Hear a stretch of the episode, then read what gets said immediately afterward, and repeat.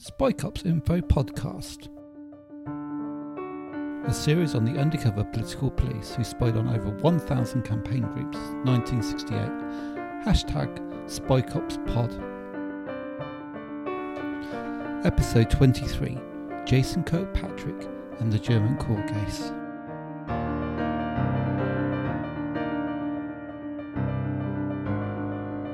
Yeah, welcome to Spy Cops Info Podcast. Um, this week, we're very pleased to be speaking to to Jason, who's who's based in Berlin. Um, so, Jason, can you introduce yourself um, generally, but also what's your connection with this whole Spy Cops scandal?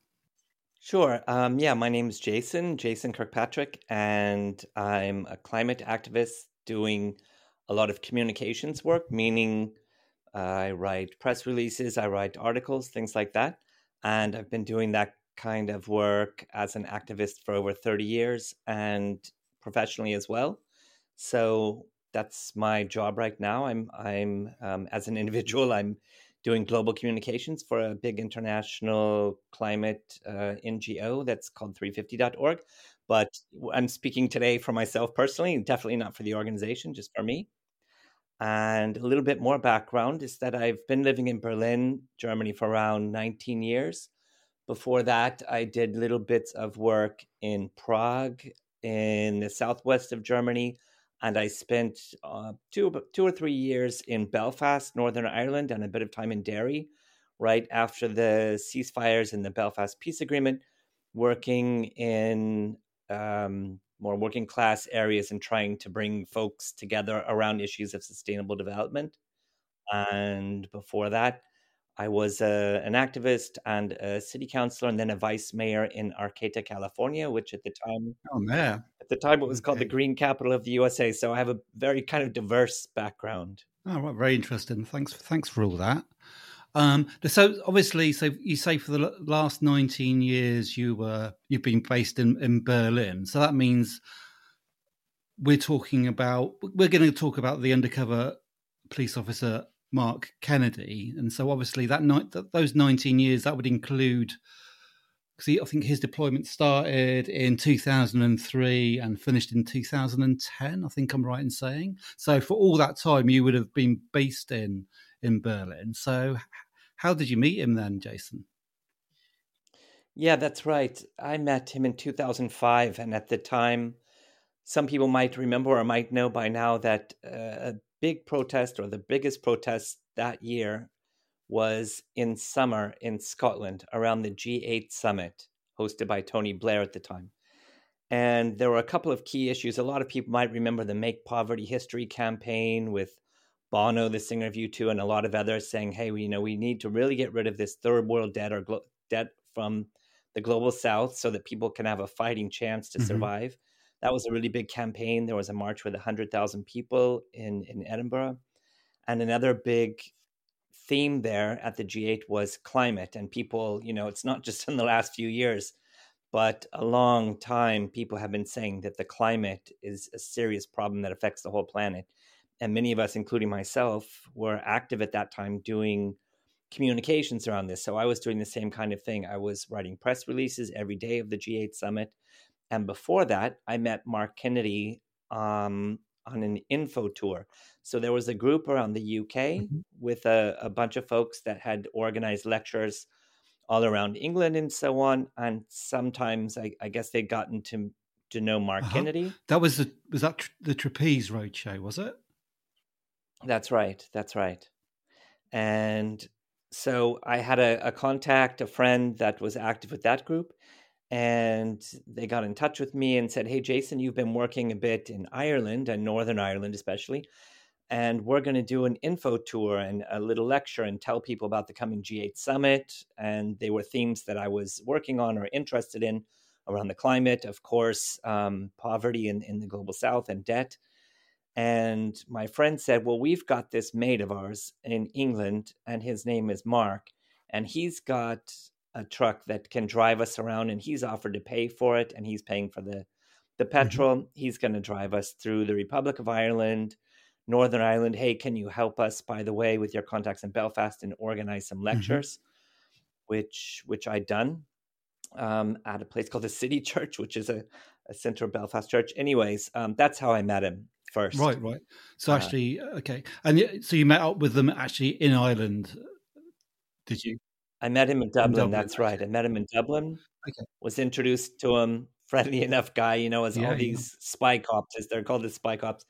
They're all friendly, right? Or else they wouldn't be spy cops. I mean, yeah. they're, they're trained. I mean, I think they they I think they tailored their personality to who they were speaking to often. Um, so I think they had they they had, if you like, multiple personalities in some ways, you know, um, as other people have noted. I mean, yeah. So the international aspect of this is probably, the, the, if you like, a new theme for this for for the podcast.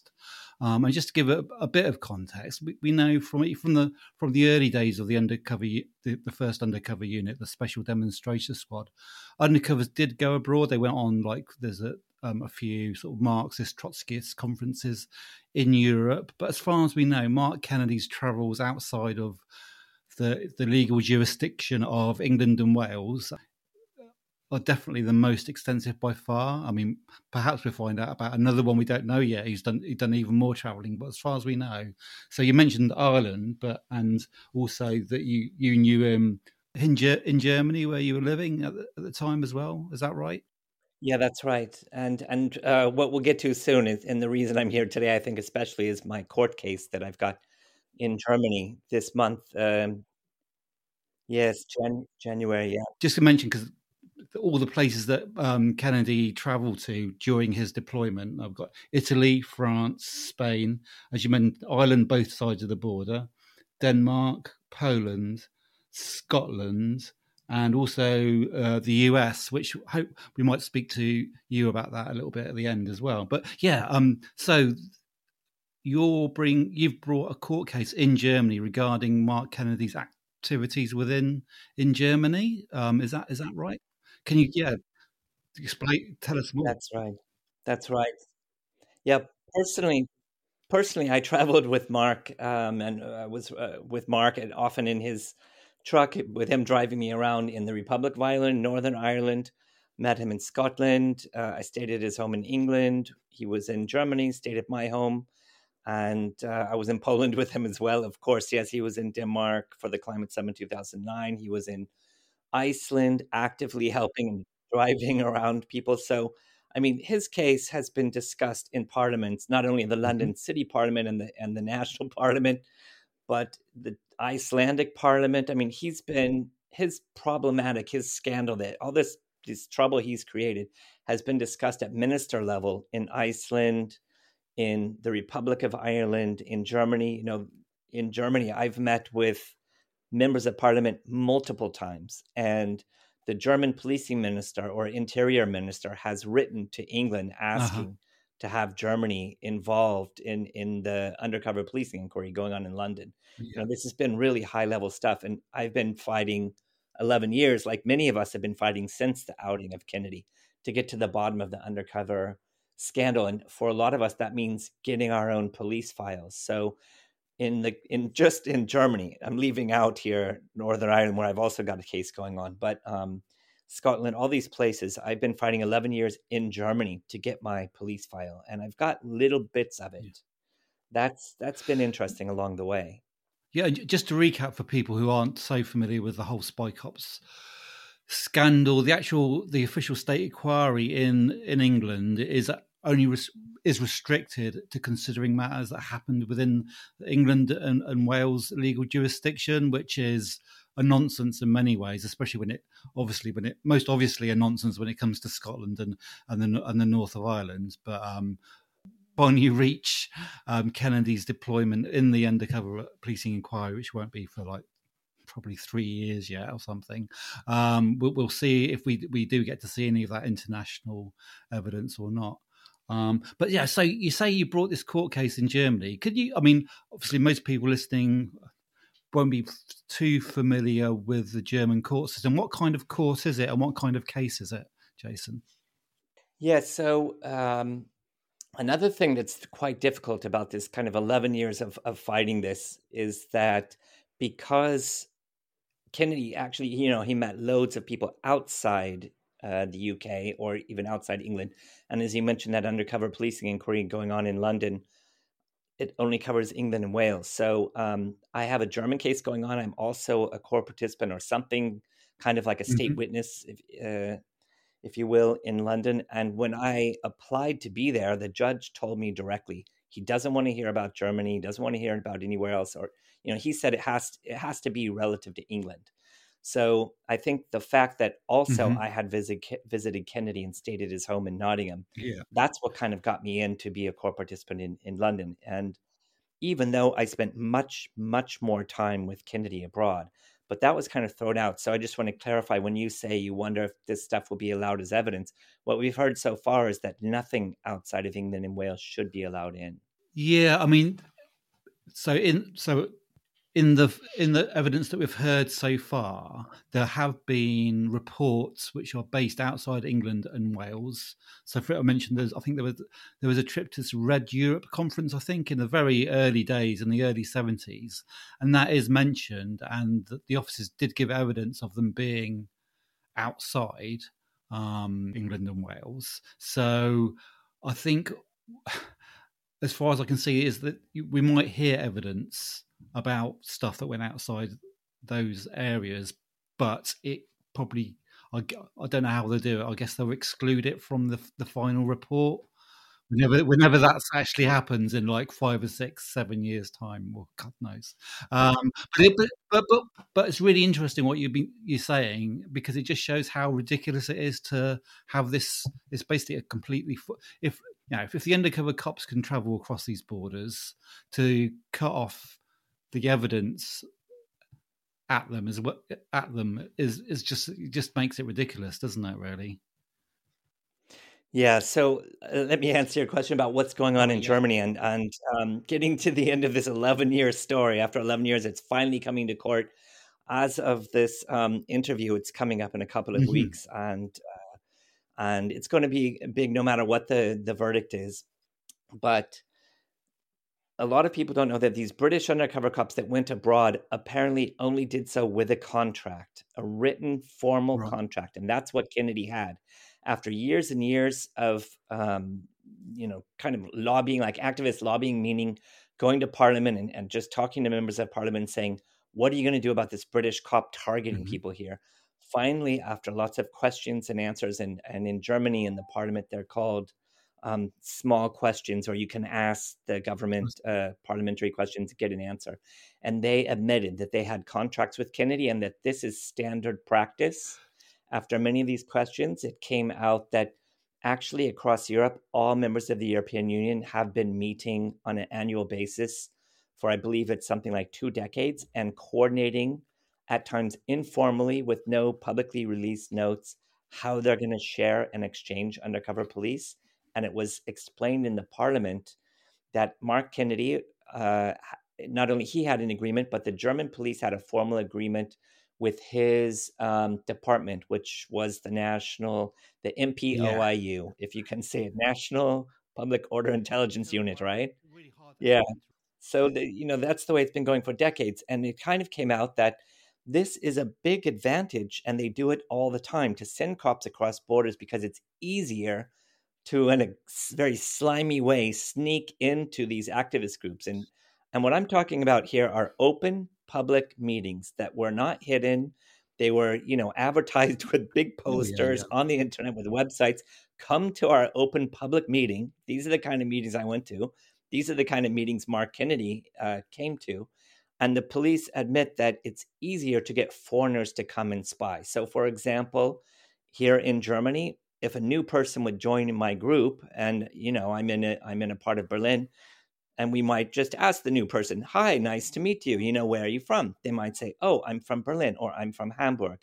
And then we might say oh i have a friend in hamburg. Did you yeah, do this yeah. kind of stuff there? And people kind of get to know each other. Just you know just how it works.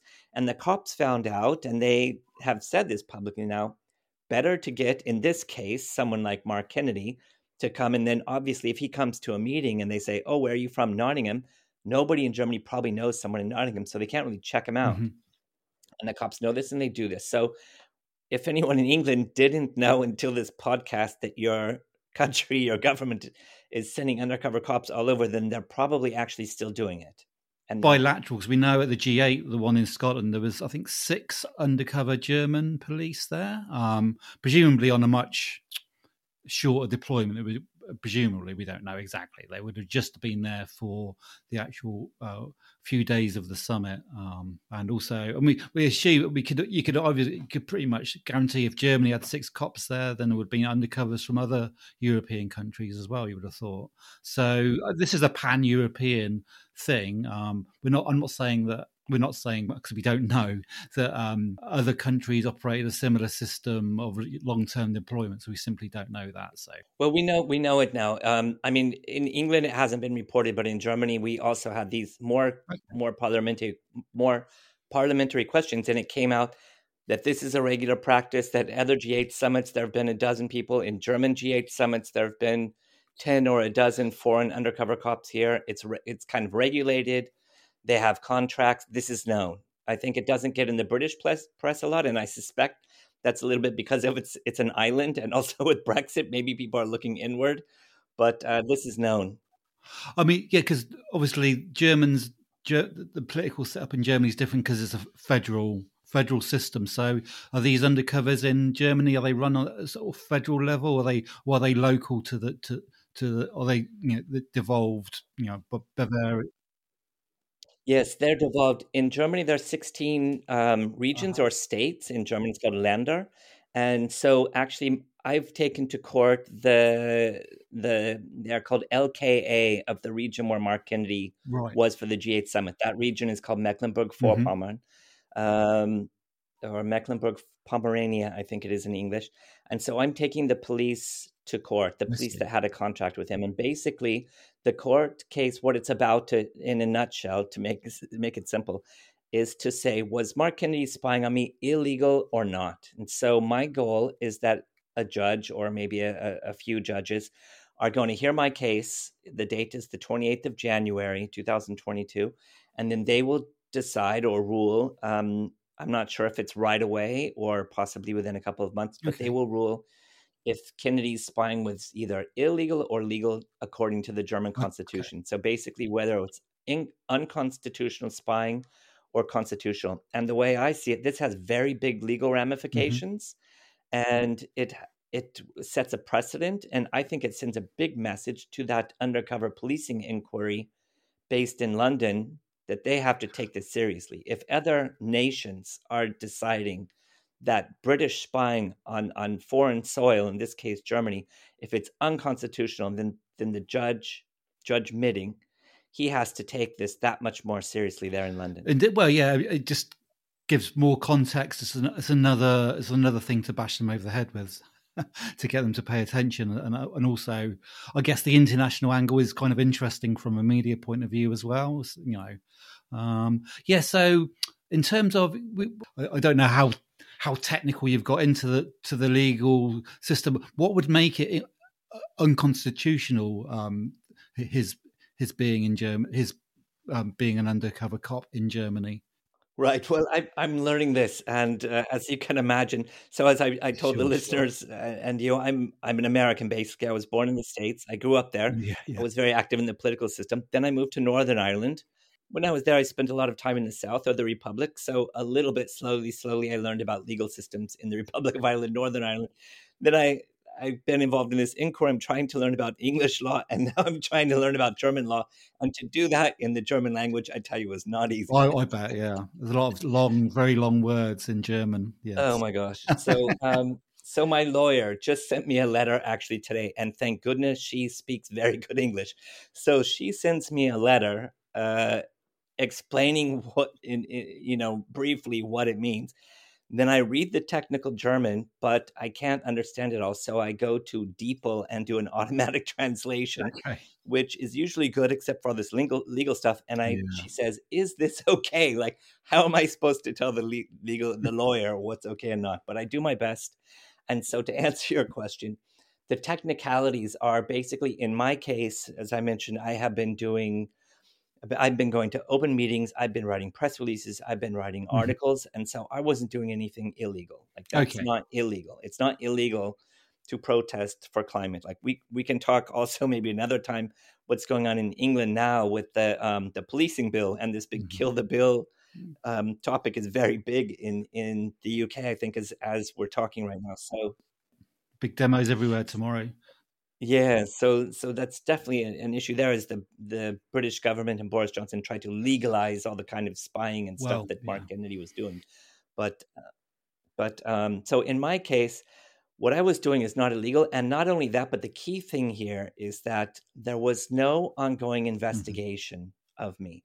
So I've got a number of police files and nowhere in there does it say that Jason ever did anything illegal. Jason, you know, me, I was not suspected of doing anything illegal.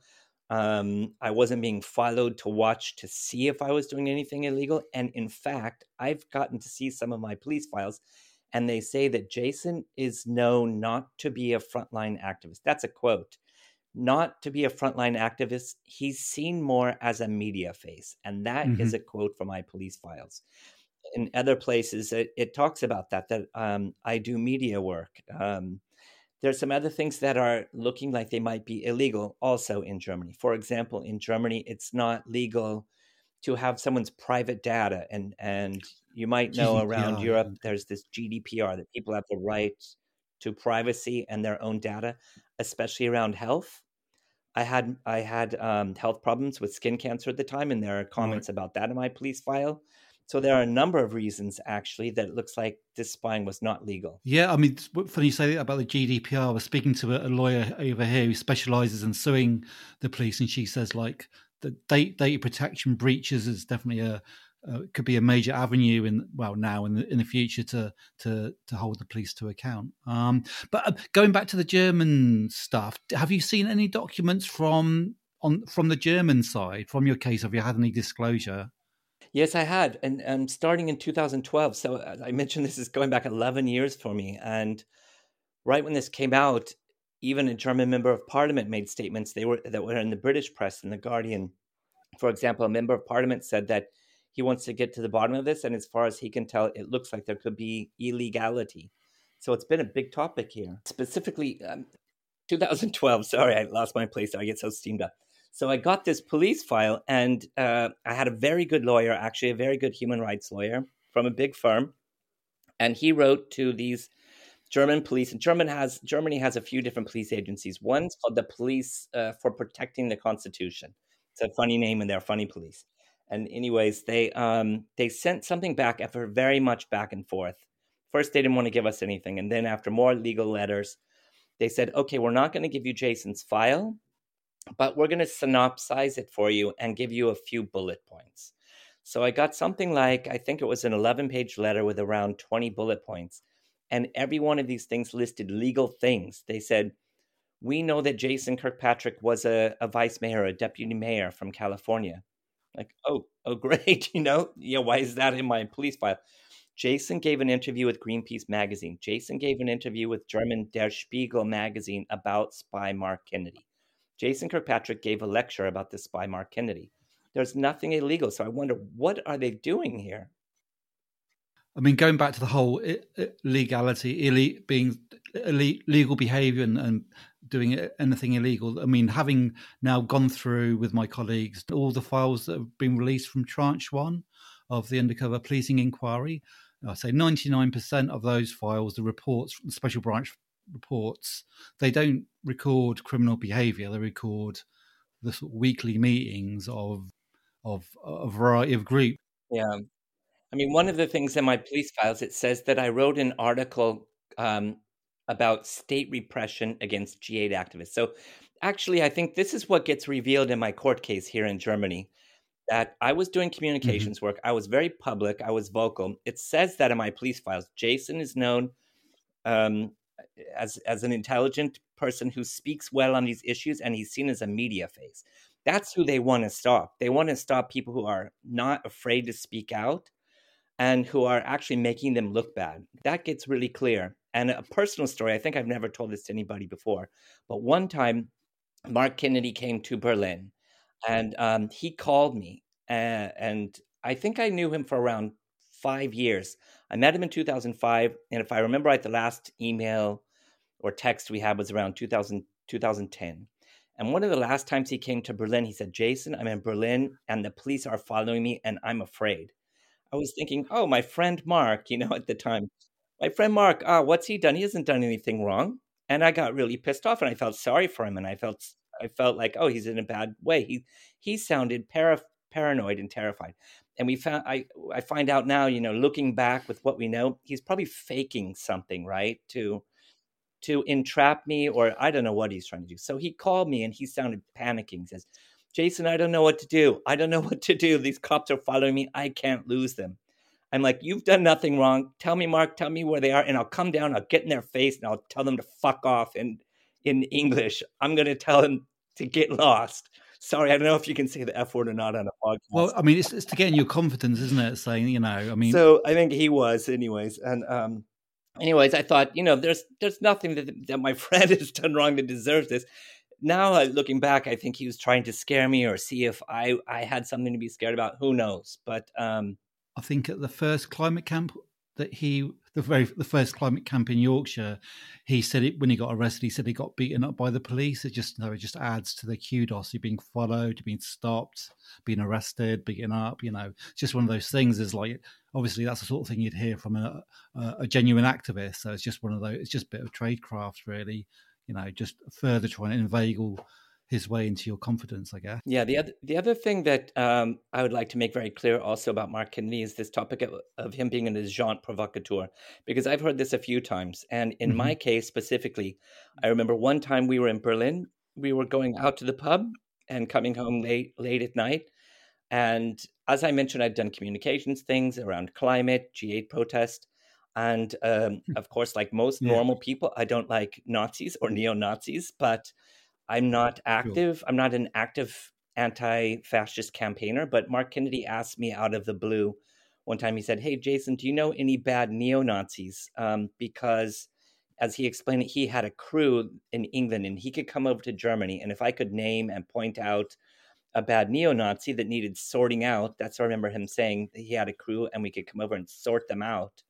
So if I would propose a name, he would come over and sort them out with me, and and this for me is clearly a kind of agent provocateur thing. Like I had never brought up doing anything like that. Knowing, no, you know, knowing anything about that, I was not involved in any group like that, and I'd known him fairly well. I thought for four years, so for him to come out and propose that, that was one time I have to be honest, where I'm like, "What's going on with this guy? This is a bit odd." There's several things off with that. The idea of like bringing anti-fascists over from the UK to Germany, where there's quite a lot of anti-fascists. Um, it just seems a bit weird, doesn't it? And yeah, I mean, yeah, I mean, there's a few things. Yeah, I mean, he he definitely. I mean, most of the undercovers, as we mentioned before on the spy on the Spy Cops podcast, didn't really indulge in that kind of agent provocateur stuff. But Kennedy was certainly was one of the the handful that did that we we we, know of. Um, so that's you know, with it, yeah, in character, but also in character with him building himself up as this militant anti fascist guy as well as part of his persona. Um, so yeah. Right. As you mentioned before, this tactic of mirroring, I think that's what it's called. Like Kennedy, you know, was was good at mirroring, and this is something people ask me a lot because I do a lot of public speeches, and they say, "Well, what can we what can we do to spot undercover cops?" And well, that's one thing, and and I think a lot of us have gotten to see that after we've compared kind of notebooks after all these cops have come out, like what can you look for? And we we learned this tactic in the case of Mark Kennedy. When he came to Germany, he would often wear a St. Pauli T-shirt. It's a it's a German football club, a soccer football club that is uh, yeah, anti-fascist. Yeah. You know, they've been anti-racist for a long time, and he would tell everyone that he likes St. Pauli, and, and that goes over quite well in Germany with people who don't like neo Nazis, which is probably 99% of society. And in England, he might have been telling people something else. I'm not sure what he Yeah, said. didn't he? Because he, he came over, didn't he, to get a, didn't he get a, a, very extensive and tattoo when he was in Berlin as well? Do you know about that? yeah, yeah. Yeah, I remember he, he got it, and then we went to a, a tattoo fest. It was during the timing of a tattoo convention and uh, we went out for drinks at the the party after the tattoo convention. That, that was kind of a funny story. That they said, right. "Do you guys have tickets?" And uh, Mark just showed his tattoo and said, "Is that ticket good enough for you?" And they're like, "Right, mate, come on in." And we got right in. So, you know, I can imagine on on a human level, this guy, as we know, he had he had a family, and uh, and um, from what they have said mm. in the press a long time ago, you know, it, they didn't feel like they were fairly treated, and Mark seemed to be enjoying his life, getting tattoos and going to parties somewhere else. Well, so, so it seems, yeah basically, is there anything else you want to say about Kennedy in Germany or your interactions with him there or, or anywhere else? Well, it's a. I'll just tell you, it's a big deal. I was on the phone uh-huh. with TV and press today and this week, and uh, you know it's a big deal when you get big newspapers saying, "Can I have that as an exclusive? Can you hold that exclusive to me for just two days?" So that's that's the state it's in right here, and um, Germany's national TV. It's called ARD or, or ZDF. It's kind of like BBC One or BBC Two. So um, a ZDF film team is coming, a three-person film crew to the court mm, case. Right. They're doing interviews. They're doing whatever shooting they can around there. They're making a documentary about this case. And um, so far, it's planned to be one third about this case with with my court case and Mark Kennedy, and another third about another German undercover cop who was outed also in 2011. His name was Simon. Oh yeah, I remember that. He was, yeah. yeah, he was spying on people. In 2011 was the same time frame that it came out. And then in Hamburg, Germany, there are a few cases actually that came out a few years ago where activists also un- uncovered, I think it was three undercover cops. And one thing that's uh, quite scandalous here is one of these women undercover cops apparently had an intimate relationship with an activist and which is absolutely no go and when it came out about kennedy and you know he admitted himself that he had multiple relations. Mm-hmm. He talked about it in the in the British Parliament when they had him come testify. He admitted it, and in the German Parliament in that year, 2011, some members of Parliament asked the head of the police, the his name is Jörg Ziercke, and they said, "Is that allowed? This kind of sexual relations here?" And he said, "Absolutely not." He said um, something like this gate garnish. It's it's a no go or absolutely not, and that's a big deal. So when it came out in 2016, 17, or 18 that a German cop did that.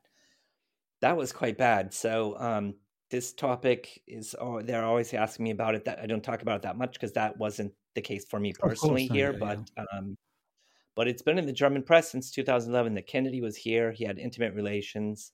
It's been said openly that um, Kennedy had relations with uh, uh, women in Germany. Right. That's been said a lot and uh, it's just it's a big issue. So I think it's really important that that this case is happening uh, at the end of January, and then we'll we'll see what yeah. happens with the. I mean, it's really great that you persevered with it because I, I, guess I mean I, I, know you've got your lawyers, but I, I guess um, it's been a bit more of a struggle to do it over there in Germany when I feel I feel like most people involved in the in the Spycop scandal are, are based in, in the UK. Um, so yeah, well done for for carrying on the battle there. Thank you, thank you. I, I, luckily I have been in touch or on email lists, what have you, with with uh, friends, colleagues there in, in the UK, and it's been nice to even you know by by email feel like I'm part of a community. So it is a bit tough here on my own, but I am lucky that I have been active here. I do have a number of friends that that support me. Also with this press work this week, a few people are helping out. Kennedy did meet a number of people here mm-hmm. over the years that he came, and uh, a lot of them haven't forgotten what he's done. Yeah, yeah, and luckily they've stuck stuck by and helped me out a bit, and I'm really thankful for that support. Things you flagged up, you might um, Kennedy being in the in the US. Is that is that right, Jason? Right, right. We know a little bit about that, and a little bit has been in the press. He and he said himself that he worked for the FBI. I think this was during his testimony in the British Parliament. He he spoke at the Home Affairs Select Committee, and um, also when his passport was found, his real passport, he had a USA work permit, and if I remember right, it was valid for one or two more years when it was found. And you don't get a USA work permit very easily. So, actually, in the Parliament, he said that he was working for the FBI and that he had helped the LA County Sheriff in Los Angeles. And he said he'd worked with a group called the Densus Group. Time ago now, because I remember him. There was a claim, I think, by him that he was working for a private firm, but then, yeah, yeah, was it somewhere in the Midwest he was based or something like that? Or I can't really, yeah, I can't recall now. As of a few years ago, they had offices in Texas and California, Beverly Hills. Oh, okay. Maybe, maybe it was the Texas one. I was I was thinking. Obviously, that's not the Midwest at all. But um, yeah, so yeah, so that's because we know that he he went to a meeting, didn't he? Whilst he was still a police officer in New York, and met up with some, I think, some French activists who... Yeah, a number of people. There's also an American that uh, mentioned being targeted by Kennedy there. His name is Harry Halpin, and he's also a core participant. Yeah, well, he's an American who's been working around different parts of Europe, and and uh, okay. a big case called the Tarnac case in France. Um, people can look it up because it's it's also fascinating. It's called Tarnac, T A R N A C, and that was a community where there were a bunch of people trying to building a, an alternative mm-hmm. community or kind of like commune or more community and kennedy had infiltrated and then people got arrested and some of them went to jail for a while i, I, I don't know how long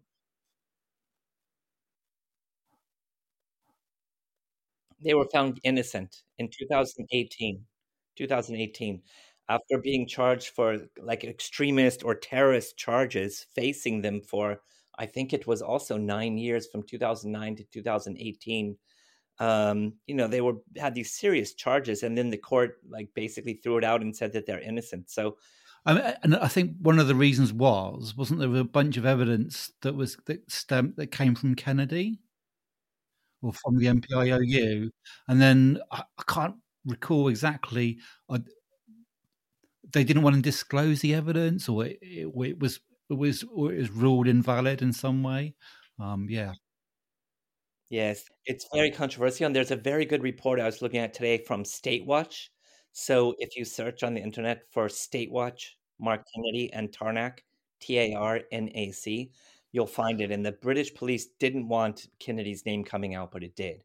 And because, oh, you know, it's one scandal after the next with that guy, Mark Kennedy. And so it's like gets heaped on and heaped on and heaped on. I mean, he lied in in the British Parliament when they asked him how many relationships he had. He he lied about that number. We all know that. Everybody who knows anything about this case knows that that's a lie.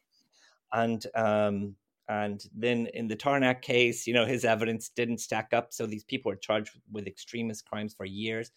Then they were, you know, it took I think nine years of yeah, them yeah. fighting also. And let me let me just make this clear: people aren't making money out of this. You know, I'm working 11 years here and I'm not getting money. I'm the, we, the reason I like to do it is because I feel like I'm winning. And when I get this our side of the story in the press, telling the truth about what the state does to people, the kind of people, you know, and and I think it should be said again, right? What are the kinds of activists that these police have been targeting? Women's groups, in the early 70s you know going to going to meetings where people are trying to get kids school lunches paid for. That's what that's what's come out in the british undercover policing inquiry or in 1968 people who wanted to stop the vietnam war a wildly unsuccessful war you know women who want equal rights and food for their kids. Um, we've heard about the gay rights movement being targeted. Um, you know any any kind of cause for any kind of justice. Climate you know 20 or 30 years ago people would say, we're not sure there's climate problems. But now nobody denies there's climate change, including Boris Johnson, yet they send their undercover police to neutralize these groups any way they can. I mean, that's right. I mean, that that's, I mean, if you like, one of the many things you draw from all the state surveillance that's happened over the last 50 years plus is that the surveillance was directed at groups who wanted to change the status quo in some way. I mean, yeah, in a in a variety of ways and and, and to various levels of success. But I mean, it wasn't against crime. It wasn't against extremism or, or however you want to define it. It was simply people wanting wanting to make a difference. Um, yeah, let's talk about the motivation. So sometimes people ask me this too, especially folks that maybe aren't so familiar with the topic are like, well, why would the police be doing that? Why would they send people to target climate groups? And well, you know, the, the, it's kind of common knowledge that there's a rotating door between the energy industry or the fossil fuel industry and government, right? Mm-hmm. So you get these big energy companies that are talking about getting billions of of uh, pounds of subsidies to build a new energy plant, and then maybe some climate activists in in the years 2008 or nine, they might want to go and make a protest at your coal um, coal energy mm-hmm. factory and it you know might give you a bad reputation. So what we what has happened? You know these these company executives or their lobbyists have gone to government and said, you know these nice environmentalists are making us look bad. Can you please put some in prison or get, you know get rid of their groups, or else we're not going to build in a new energy plant. And the politicians they want the votes, they want the donations. So what do they do? They send their cops. So it's you know it's taxpayer money on the one hand subsidizing these fossil fuel uh, companies. Like I I know because it's part of my work that last year 5.9 trillion dollars US dollars were mm-hmm. spent to subsidize the fossil fuel industry. So these companies are getting money hand over foot, like handouts from taxpayers. Oh yeah, they get subsidies. You know, they get all the roads built. The government sometimes pay for the power lines. Like the same in England with the train scandal. Like what's profitable profitable running the trains and what's not is maintaining the tracks. Oh, so that the taxpayer and the British government take over the responsibility for maintaining the train tracks, and then the profitable part gets sold off to whoever Virgin or I, I don't know whoever else. So you know, where's the money?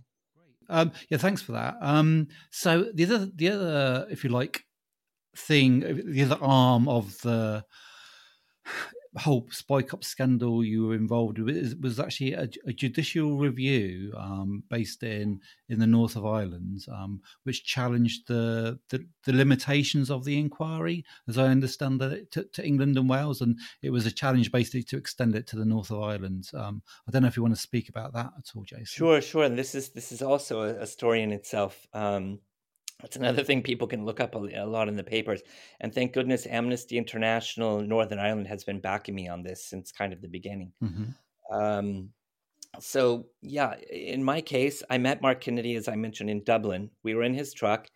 He drove along with these other other good activist folks um, and, and myself. He drove us around the Republic and across the border into Northern Ireland. So, Mark Kennedy, with his money or government money, drove me to Northern Ireland. That's where that starts. When um, I was named then as a excuse me a core participant in the the London-based undercover policing inquiry, which covers England and Wales, but not Northern Ireland, then it kind of didn't make sense. Mm-hmm. Like the judge told me I can talk about what happened in England and Wales, but I couldn't talk about Northern Ireland.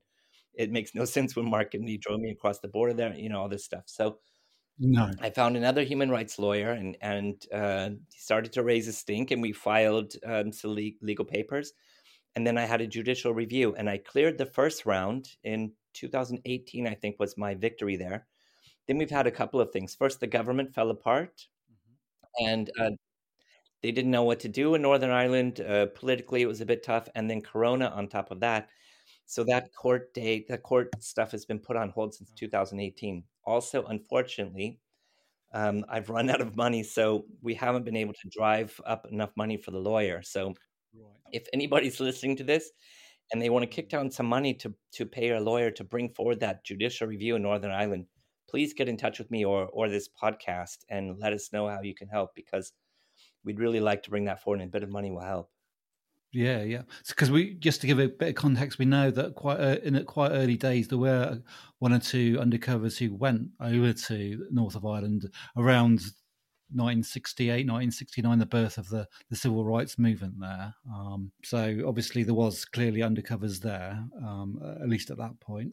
And there was uh, also there was a bunch of undercovers who infiltrated various Irish civil rights groups, I guess you call them, like the Anti-Internment League and the Troops Out movement. Um, plenty of sort of like Irish related infiltrations going on. Um, so yeah, definitely. It, I mean, it's been said that it's a Pandora's box over there in Northern Ireland, and it came out through the police files that were released, I think, a year ago at the undercover policing inquiry. Mm that these undercover police from Mark Kennedy's unit, which had a, had a different name, as many people know earlier, called the SDS, the Special Demonstration Squad, they had been targeting Northern Irish groups, sometimes the London chapters, like the Northern Irish Civil yeah. Rights Association, and they are the ones that organized the Bloody Sunday March.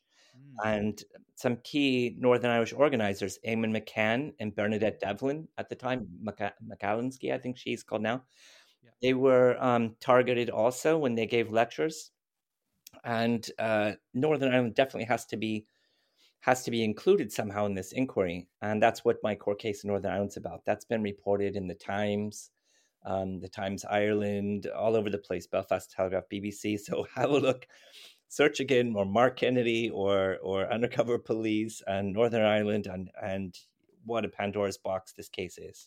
And one of the, the things that came out of these German parliamentary questions also when they were asking how was Mark Kennedy's spying abroad, meaning in Germany, how was that regulated? And it came out that there was this group, um, an international working group on exchange of undercover police.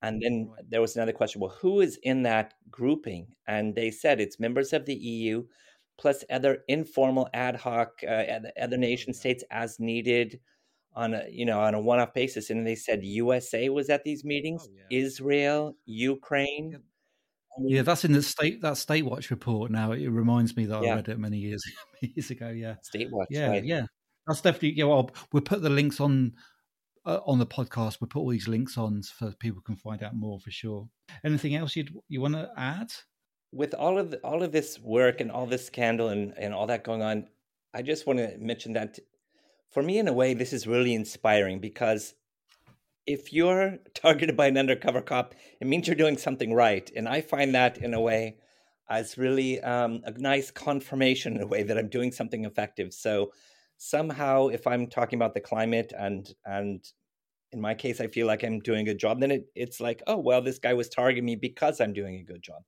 And I just want to say also, I've been so thankful for all the people that I've met through this struggle. So other people fighting on the on the front lines of these battles in the court or wherever. I've met people like Helen Steel and Kate Wilson, who I find incredibly inspiring. A number of folks, people doing these these cops blogs, the campaign opposing police surveillance, the URG, the Undercover Research Group, is doing fantastic work.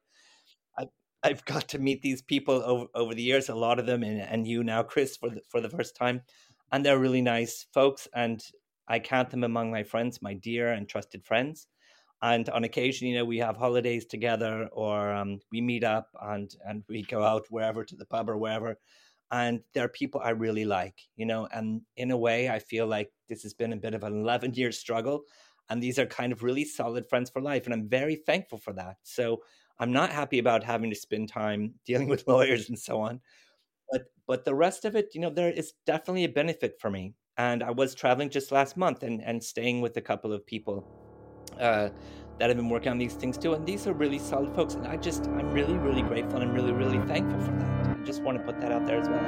Oh, that's great. It's good to hear, isn't there? A positive side of these things as well. So, yeah, great. Thanks so much for that, Jason. To find out more about this topic, visit spycops.info. Follow us on social media at spycopsinfo.